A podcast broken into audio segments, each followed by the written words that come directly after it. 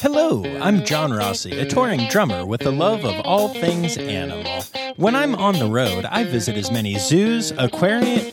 Hey, wait a minute. What's going on? Hey, what's going on there? Hello? Hello? Hello? We interrupt your regularly scheduled program to bring you Rossafari Zoo News. News you can use from the world of zoos and conservation. Every week, we bring you breaking news and analysis from around the globe featuring the animals you love and the people who care for them. And here's your anchorman, John Rossi. Hello, hello, hello, and happy Thanksgiving, y'all. Or technically, day after Thanksgiving, but you know, close enough.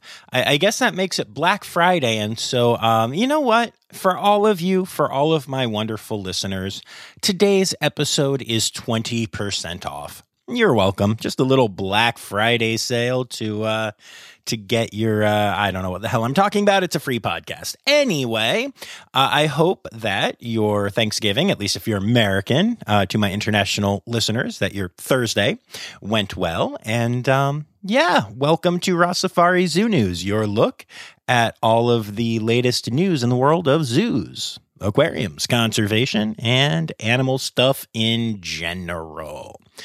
Um, yeah, so first a little update on me. Uh, still working on Million Dollar Quartet in Asbury Park. Uh, we open soon um, the first weekend of December. So if you happen to be in the area, come check it out. We're there the first two weekends of December.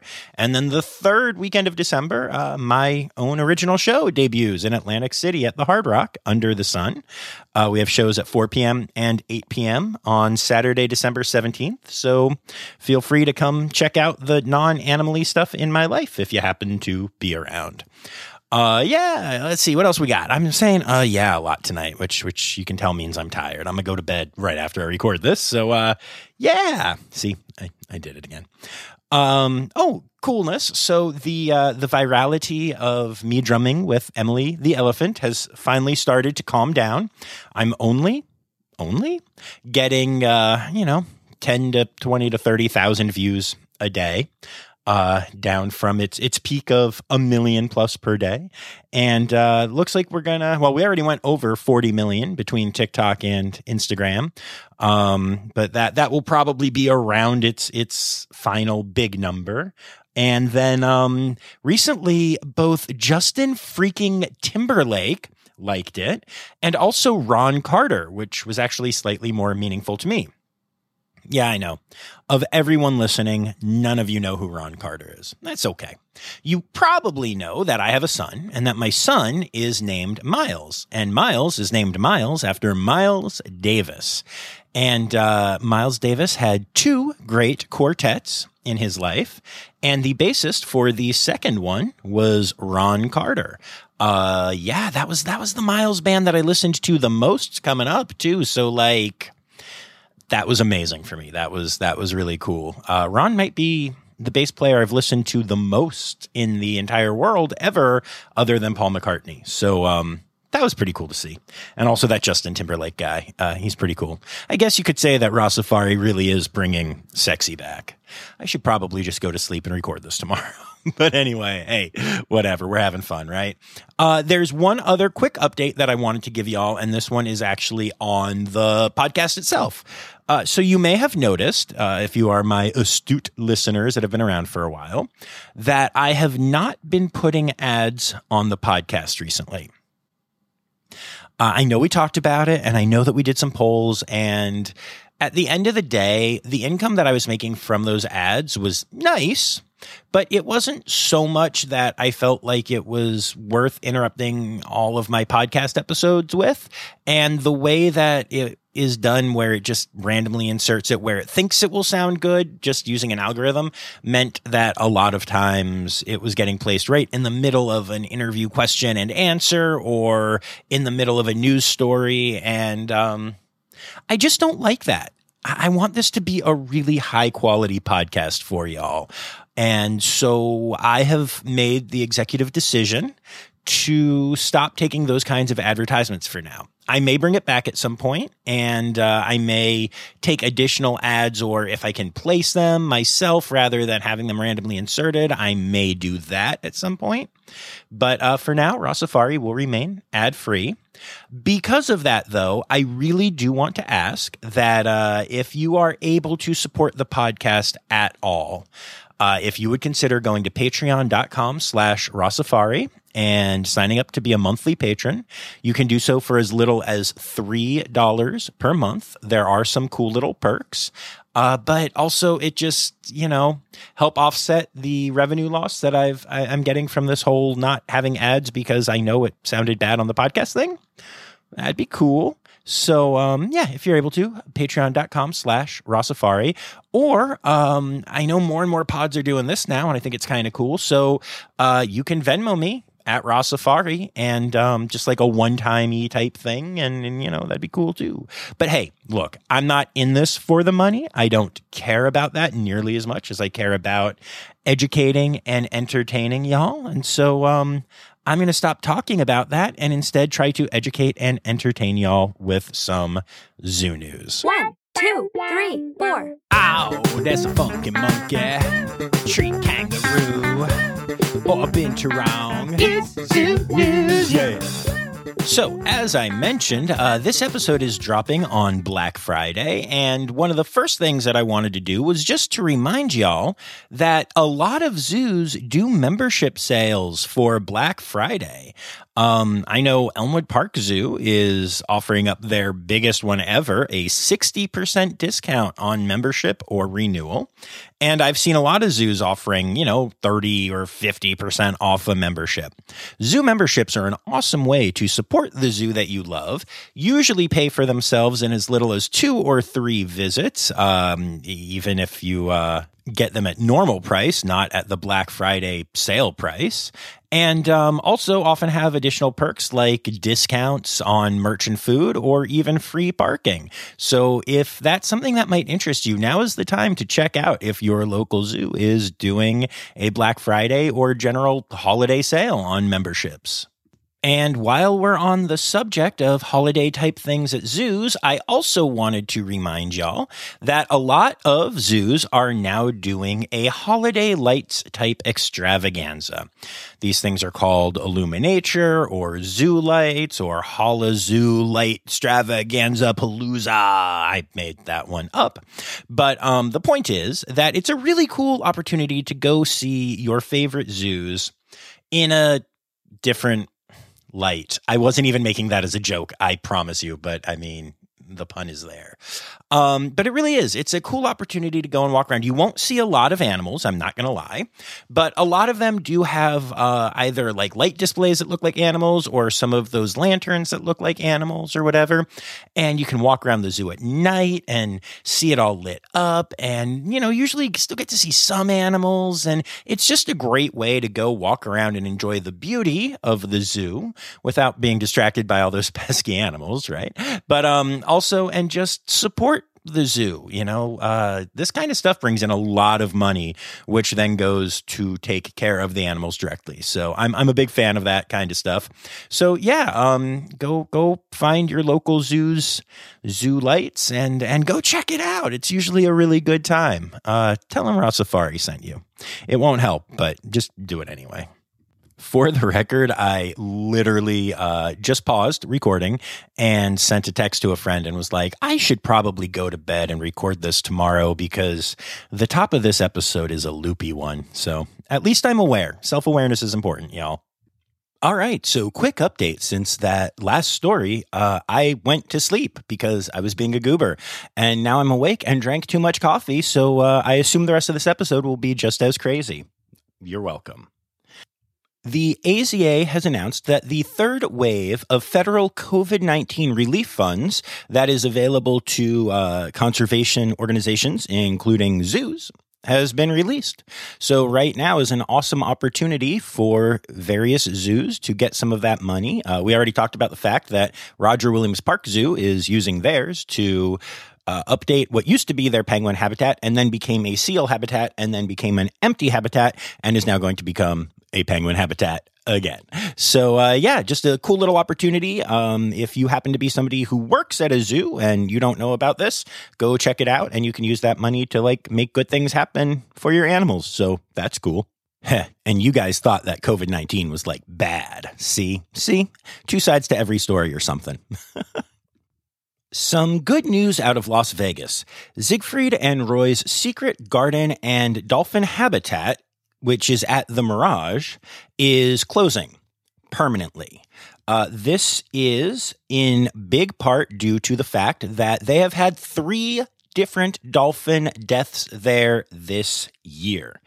Um, obviously, this was not an AZA accredited facility. And um, I was always, I remember when I went there when I was a little bit younger, and I always felt like, mm, not great about it. It was cool seeing the animals, but even before I understood all of this stuff about what makes a good zoo a good zoo, I, I kind of remember being like, yay, dolphins, but also, eh.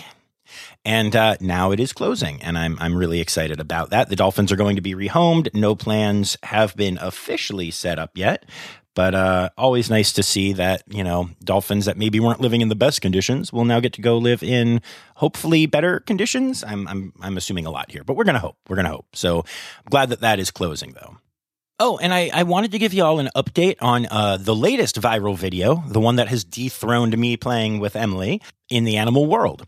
Sedgwick County Zoo uh, has a chimpanzee named Mahale who recently gave birth to a chimplet.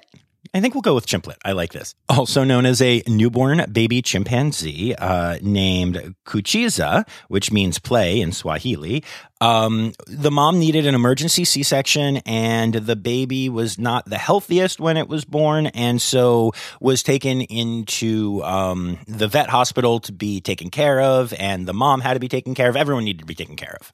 It was a successful birth, but everyone, you know, needed to be taken care of. And uh, so after two days, the mom and baby were reunited, and the video of it has gone viral because it is absolutely freaking adorable and and um, it's it's just yeah, go go check it out uh, at Sedgwick County Zoo. One of the diseases that is causing coral so many problems across the world is known as BBD, which stands for black band disease. Well, recently, uh, the scientists at Mote Marine Laboratory and Aquarium teamed up with the National Park Services and um, some pharmaceutical scientists at Ocean Alchemists LLC. And working together, they have found a therapeutic ointment that works to treat corals with black band disease. In clinical trials on certain types of Caribbean corals, the treatments were 100% effective and 100% of the corals were still healthy six months later. This is a huge breakthrough, and, and having medicine for corals is just yet another great example of things that scientists at zoos and aquariums are doing that don't normally get a lot of press, but show just how amazing these facilities are. There's only one death of consequence to report this week, so that's a nice break from uh, recent episodes. Uh, but I do want to take a moment to send our condolences to the Naples Zoo at Caribbean Gardens in Florida, um, who recently announced the passing of Taz the Ocelot. Uh, Taz had been an ambassador ocelot along with his mate Belize for many years.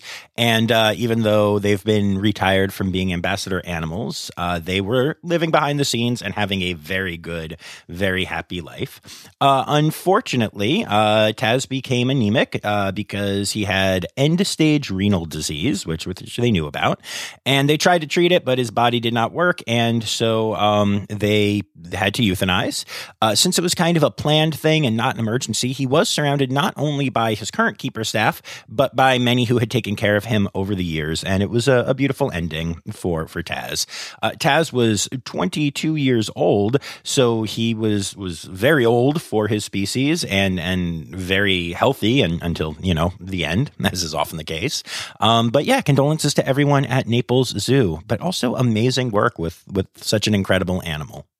In a bit of a bittersweet announcement for me, Elmwood Park Zoo recently announced that they got a $30 million gift from a local anonymous donor, and uh, they're using it to build a brand new animal hospital and welcome center, which is awesome.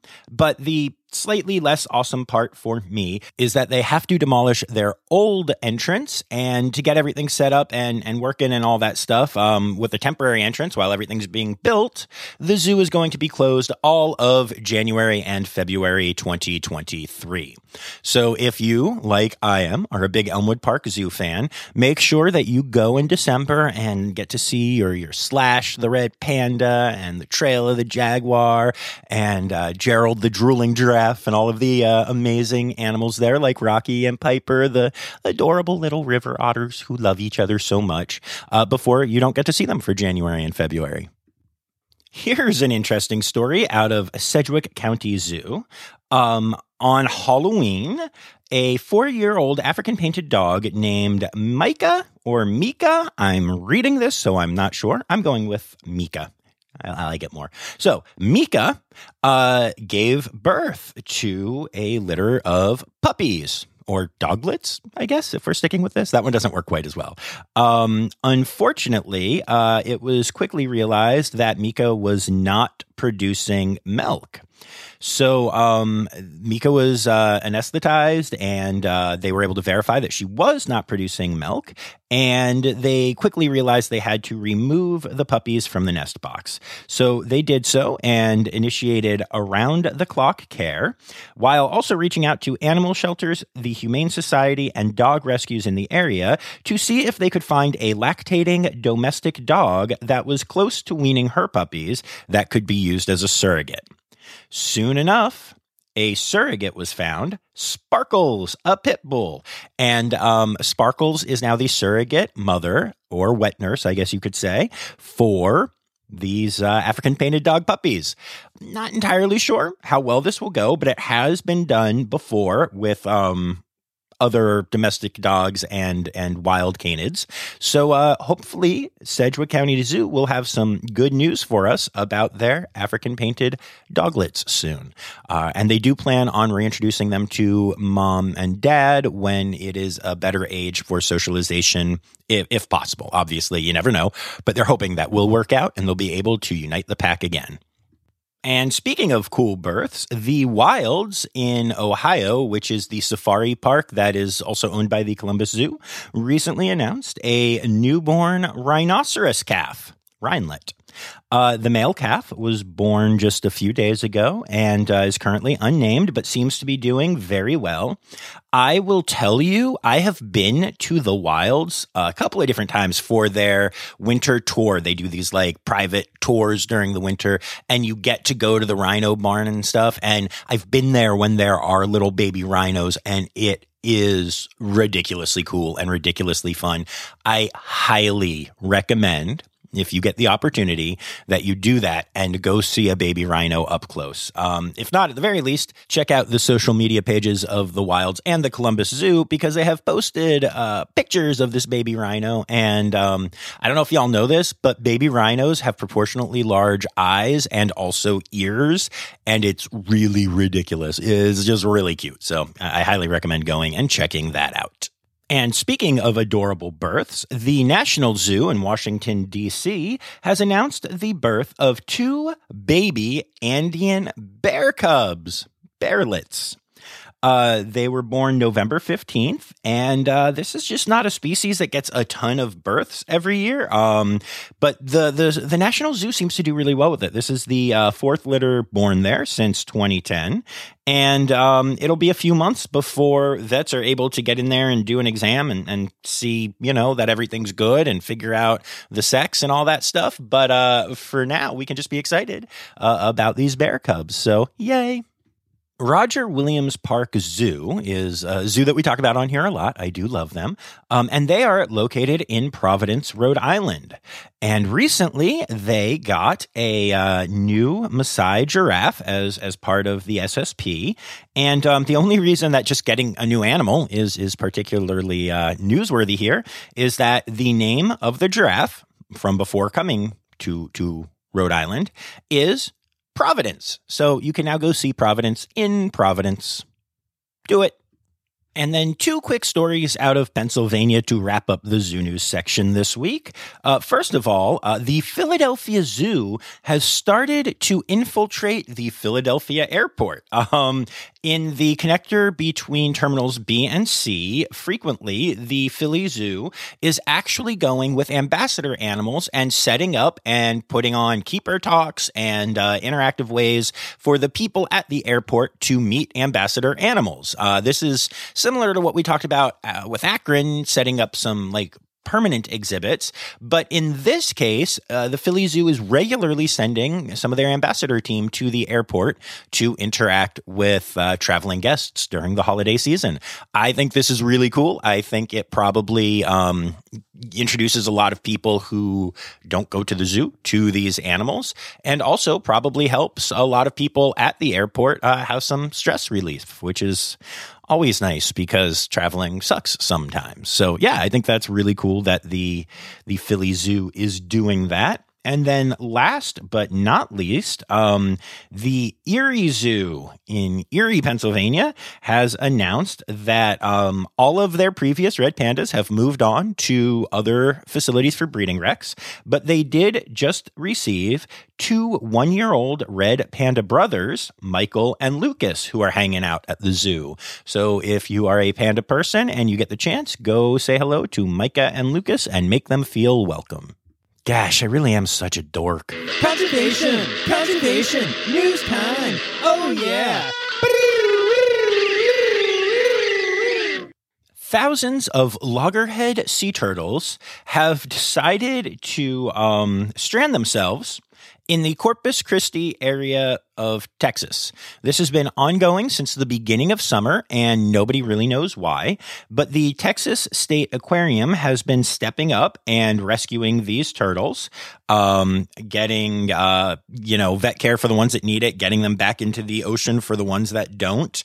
Um, but yeah, thousands of turtles beaching themselves. I remember that earlier this year, I did a story that a lot of turtles uh, were going back to breed on the beaches around Corpus Christi for the first time in decades. So I don't know what the heck's going on there. I don't know what weirdness in in the turtle brains is is making Corpus Christi such a thing. But I, I do find it interesting that in the same year where they started breeding there again uh, in droves for the first time in forever, that they also you know, had that whole thing going on where they're stranding themselves in huge numbers. Loggerheads are not actually endangered, although they are well on their way there. Um, and a, a mass stranding event like this could could really you know, shove them into the endangered category very quickly. So, uh, interesting thing to keep an eye on. And I'm really excited for the Texas State Aquarium and the federal government to be involved with all of this. But, um, yeah, kind of scary for our turtle friends a bird known as the black-naped pheasant pigeon uh, had been lost to science since first being described in 1882 and has now been rediscovered for the first time in Papua New Guinea. Um, it's really cool and really exciting, and also um, there's video out on the internet you can find of them realizing that they have found it, that they have discovered this species, and you can just see the one researcher just like it is it is the goal of a lifetime and watching that video is just so wildly touching. So i highly recommend you check it out but uh, yeah pr- pretty cool that they found this this bird and and that we get to see that reaction and what it means to the people involved the federal government has officially given the green light to allow the largest dam removal in U.S. history. This is really exciting news for salmon and for the local tribes that live in the area around the Klamath River, which is in California and Oregon. The dams are obviously working like dams to slow and stop the, the water flow. And as climate change has continued to wreak havoc on the area, um, a lot of the river uh, beyond the dams has dried up or has at least gotten a lot shallower. This has led to a lot of the salmon species in the area becoming endangered and really struggling. And a lot of the tribes that live along the river have their economies built around um, both the salmon and just like life in the river. So this is a really big deal for both the salmon species, uh, along with all the other species that, you know, rely on water in the area, and also for the Native American tribes that are along the river. Uh, this was a 10 year process to finally get this approved, but it has been approved, and that's just a really good story. Um, there, there's a lot of, of talk in the conservation community right now about uh, indigenous people and their land rights and how we need to take um, their uh, traditional ecological knowledge, it's called tech for short, like T E K, um, into consideration when we look at the the science of conservation because even though a lot of the things that these tribes know may not have been ascertained scientifically a big part of science is just observation. And uh, you know a lot of these tribes have been passing down you know even if through the oral tradition um, what has been going on on these lands for millennia. So there, there's a real push right now to try to combine uh, traditional ecologic knowledge with science use the science and give that to the tribes to help them understand what they're seeing better and um, in exchange, or just because this is how things should work, I guess, uh, get that traditional ecologic knowledge, as tech, and uh, incorporate it into our science and and try to kind of meld the two so that we now have a much better understanding of what lands were doing in the past before we have a scientifically recorded history.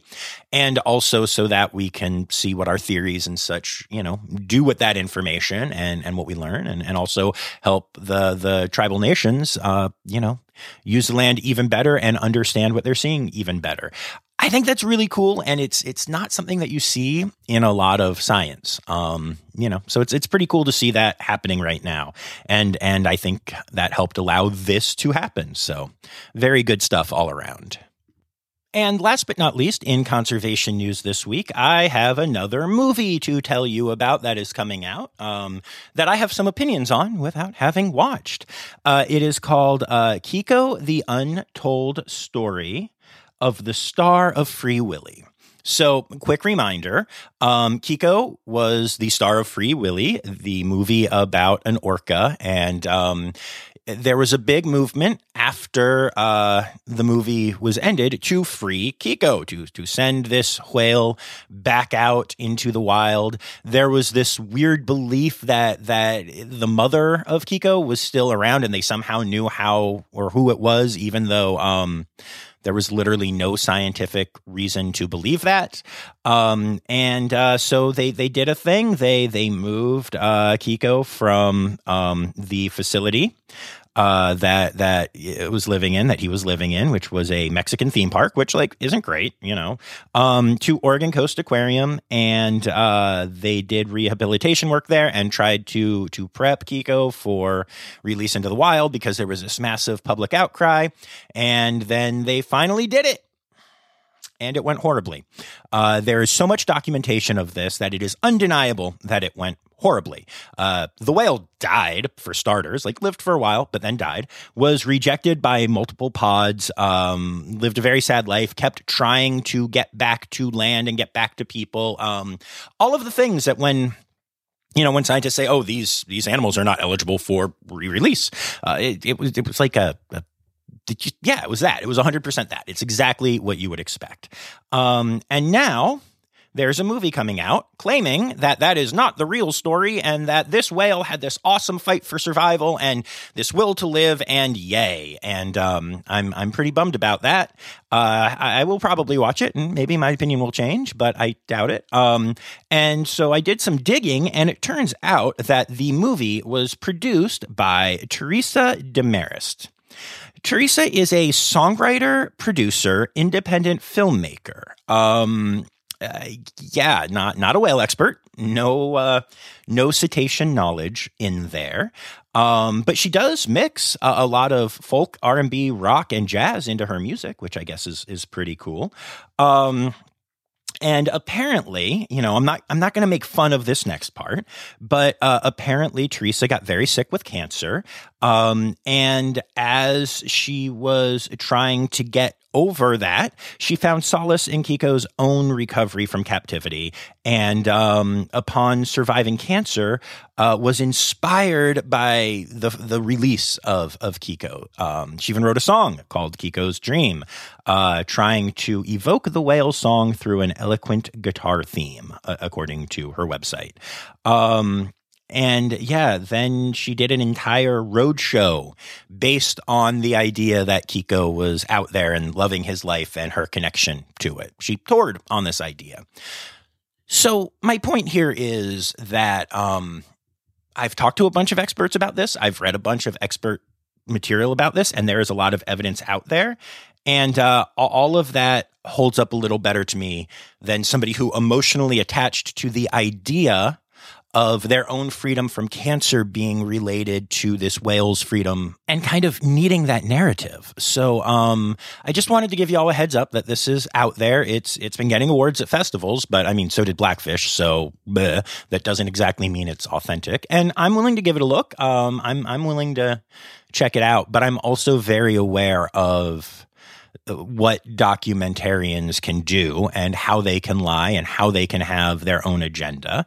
And um, unfortunately, it seems like she has such an emotional attachment to this idea that. Um, I mean, no matter what, it's going to be obviously biased. So, uh, just something to keep your eye out for, um, and maybe avoid, or maybe go into with a open but cynical mind. And it just kind of sucks though, because this is the kind of thing that like makes anti-captivity people more anti-captivity. And, uh, I'm just not a fan of that for like, you know, all of the reasons that we talk about twice a week on this podcast. So yeah, bit of a bummer. Hope it doesn't kill the conservation message of what places like SeaWorld are doing um, any more than it's already been bruised by films like this. But yeah, it's out there. Be aware. It's time for other news. It's time for other news. Hey, now, right now, then now it's time. It's time for other news. Hey, it's a segue to the part called other news. The great bustard is the largest bird in the world that is capable of flight. It is also apparently using plants as a form of self medication. While recently studying the diet of this incredible animal, uh, scientists noticed that um, the two species of plants that were eaten more than any other foods in their diet both have anti parasitic effects, meaning, obviously, that they help kill off the parasites that these birds would encounter, especially being such large birds. Um, so that's just really cool and just one of these little things where it's like, hey, we do that, but but they do that too. Uh, in in this case, the food is uh, corn poppies and purple viper's bugloss. And uh, in humans, uh, corn poppies have actually been used uh, as a sedative and for pain relief. Um, the other plant is actually toxic for humans, so don't go eat that and try to self medicate. We have we have other plants we can use to self medicate if we want to. And then a quick Thanksgiving story for you. Uh, if you plan on enjoying some pumpkin pie over the holiday, uh, you can thank the poop of mammoths. So, tens of thousands of years ago, um, uh, squash in North America were smaller than what we know today and had a really bitter, toxic taste. Uh, this was, you know, self defense against small animals trying to get into the seeds. So at the time, mastodons, mammoths, and the other giant herbivores that were around would still eat them because their taste buds were made in such a way where they wouldn't even taste the bitterness. Uh, and their bodies were able to absorb the toxins without them like dropping dead.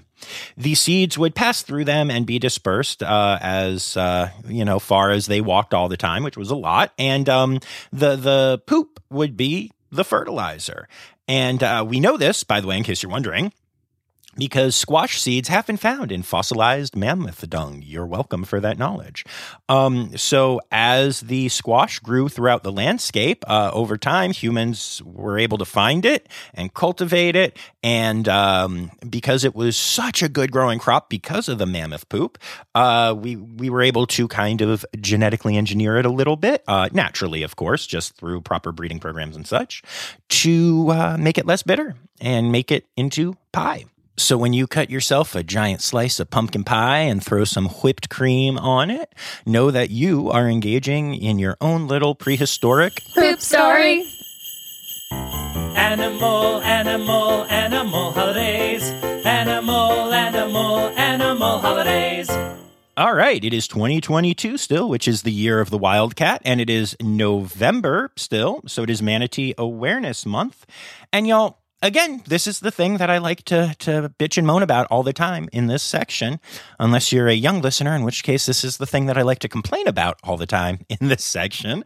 Um, we got nothing this week at all except for on the 29th, which is International Jaguar Day, World Anteater Day, and World Tamandua Day. Now, I understand that, you know, tamanduas are anteaters, but they deserve their own day. And I just think, like, this is crazy. Since the 14th, we have only had five actual animal holidays right? The 14th was the International Day of Zoo and Aquarium Educators. The 21st was World Fisheries Day. And then the 29th is International Jaguar Day, World Anteater Day, and World Tamandua Day. And that is just bad management. We need like a council of animal holidays that can officially use my theme songs for it here and uh, just just make this work better because th- this stuff just drives me crazy for no reason because it really doesn't matter. But um, yeah, I don't know. I just yeah. That's what's going on, and those are your animal holiday. Really, that just that is your animal holiday, singular, multiple animals. Animals holiday. That's what it is. That is your animals holiday. Okay, rant over.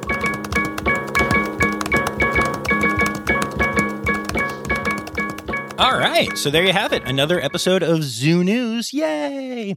Uh, friendly reminder since I didn't put this at the top, if you are a new listener, you can contribute to Zoo News by sending me stories that, that you think should be here, and I will say your name at the end of the episode. And we're almost at the end of the episode, so if you did that, you're going to get to hear your name. Yay!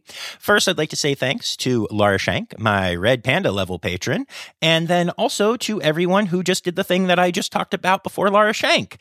Uh, thank you to Anya Keen, Colleen Lenahan, Kim Cooley, Kevin Williams, Marianne Rossi, Laura Shank, showing up again, Paul Somo, Emily Rockbuck, and Dylan Hoy. Y'all rock.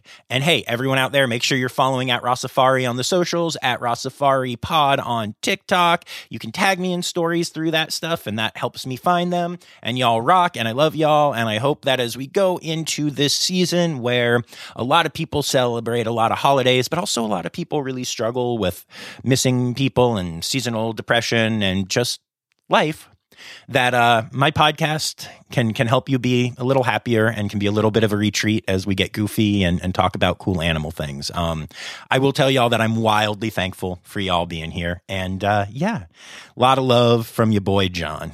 And also remember, friends, the words newsy credits backwards are Steiderk Yuswen. The Rossafari podcast is produced, hosted, and engineered by John Rossi.